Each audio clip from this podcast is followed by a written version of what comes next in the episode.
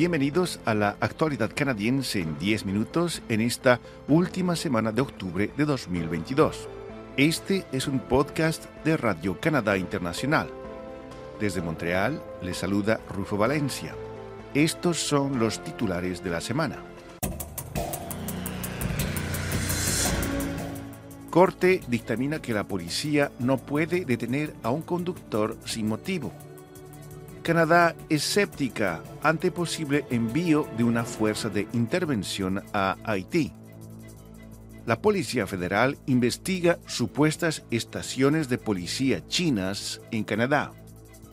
El uso de los bancos de alimentos en Canadá alcanza un nivel histórico. El organismo Fútbol Canadá es presionado para apoyar a los trabajadores migrantes en Qatar. La Corte Superior de Quebec dictaminó este 25 de octubre que las detenciones policiales de vehículos sin motivo constituyen una violación de la Carta de Derechos y Libertades de Canadá. La decisión no pondrá fin al perfilado racial de la noche a la mañana, escribió el juez Michel Yergueux en su sentencia, pero el tribunal estableció una pausa de seis meses hasta que las normas que permiten las paradas aleatorias sean oficialmente invalidadas.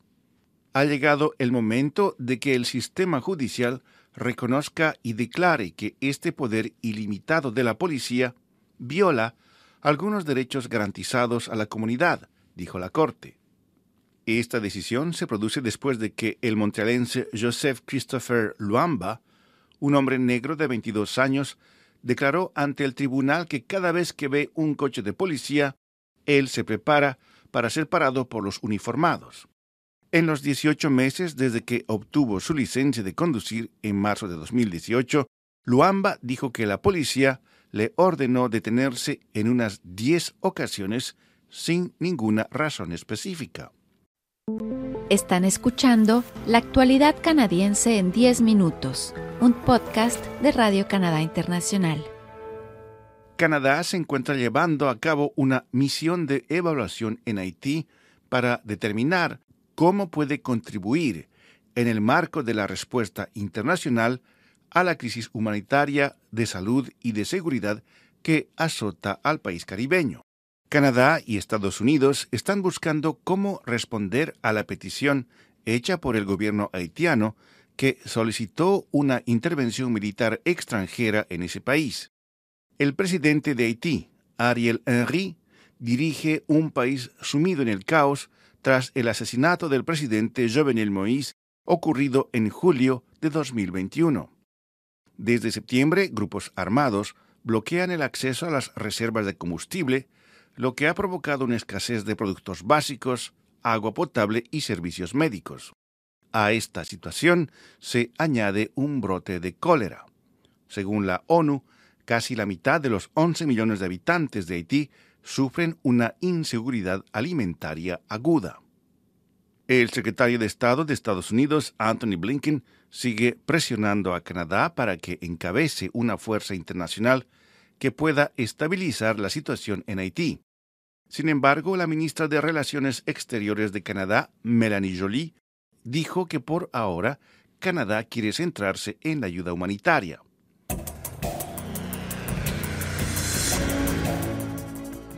La Real Policía Montada de Canadá dice que está investigando las llamadas estaciones de policía chinas en el país.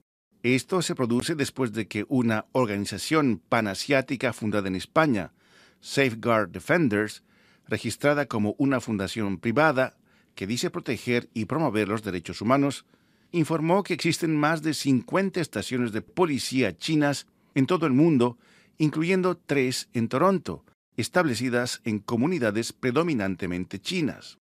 En una declaración al difusor público canadiense CBC, en respuesta a las preguntas sobre esas estaciones, la embajada china en Ottawa dijo que las autoridades locales en Fujian, China, habían creado una plataforma de servicios en línea para ayudar a los ciudadanos chinos en el extranjero. La embajada china dijo que las estaciones de servicio en el extranjero son atendidas por voluntarios que no son policías chinos y no participan en ninguna investigación criminal o actividad relevante. Sin embargo, según el organismo Safeguard Defenders, existen pruebas de que personas relacionadas con estas estaciones han participado en tareas de persuasión de nacionales sospechosos de cometer delitos para que regresen a China y enfrenten procesos penales. El número de personas que recurre a los bancos de alimentos en el país aumentó al punto de alcanzar un máximo histórico a principios de este año, con la alta inflación y las bajas tasas de asistencia social, citadas como factores responsables de tal aumento. Eso es lo que indica un nuevo informe del organismo caritativo Bancos de Alimentos de Canadá, que reúne a las organizaciones voluntarias que proveen alimentos de manera gratuita a las personas más necesitadas. El informe anual, publicado este 27 de octubre, dijo que hubo casi 1.5 millones de visitas a los bancos de alimentos en marzo. Esta es La actualidad canadiense en 10 minutos, un podcast de Radio Canadá Internacional. La principal organización canadiense de fútbol, Canada Soccer, se encuentra bajo presión para que apoye las peticiones para que los trabajadores migrantes, cuyo trabajo ha hecho posible la próxima Copa del Mundo en Qatar y que ha costado la vida a algunos de ellos, sean debidamente compensados. Según Amnistía Internacional, cientos de miles de trabajadores migrantes han participado en la preparación de las instalaciones de la próxima Copa del Mundo. La Organización de Protección de los Derechos Humanos quiere que se proporcionen 440 millones de dólares estadounidenses, monto equivalente al dinero que se entrega como premio de la Copa Mundial, para compensar a los trabajadores que sufrieron abusos de sus derechos humanos mientras trabajaban en proyectos en los años previos al torneo. Pero hasta ahora, el organismo que rige el fútbol en Canadá mantiene silencio sobre el tema. Esto ha llevado a los aficionados al fútbol y a los defensores de los derechos humanos a denunciar la falta de compromiso de parte de la organización canadiense. Ketty Nivyabandi, secretaria general de Amnistía Internacional Canadá, señaló que al menos siete federaciones nacionales de fútbol, incluyendo las de Estados Unidos, Inglaterra, Francia y Holanda, se han pronunciado sobre el tema, pero no así la selección de fútbol de Canadá ni su organización rectora. Un destacado grupo de seguidores de la Selección Nacional de Canadá, conocido como los Voyagers, se unió a los llamados públicos para que se ofrezca una compensación a las familias de los trabajadores migrantes que murieron en Qatar. A continuación, nuestra colega Gabriela Aguzzi nos da más detalles sobre los temas que llamaron su atención esta semana. Bienvenida, Gabriela. Hola Rufo, espero que tú y nuestra apreciada audiencia se encuentren muy bien. Esta semana les propongo tres reportajes. En el primero contamos la historia de Luis Horacio Nájera y Alma Arzate, ambos inmigrantes mexicanos nominados a los premios de los 10 hispano-canadienses más influyentes que serán entregados en diciembre en Ontario. En el segundo reportaje les contamos sobre la iniciativa Hombres Relevo, en francés Homme Relais, a través de la cual hombres inmigrantes reciben una formación, no solo para ayudar a nuevos inmigrantes en el proceso de integración socioprofesional a Quebec, sino para que ellos mismos avancen en su reinserción laboral.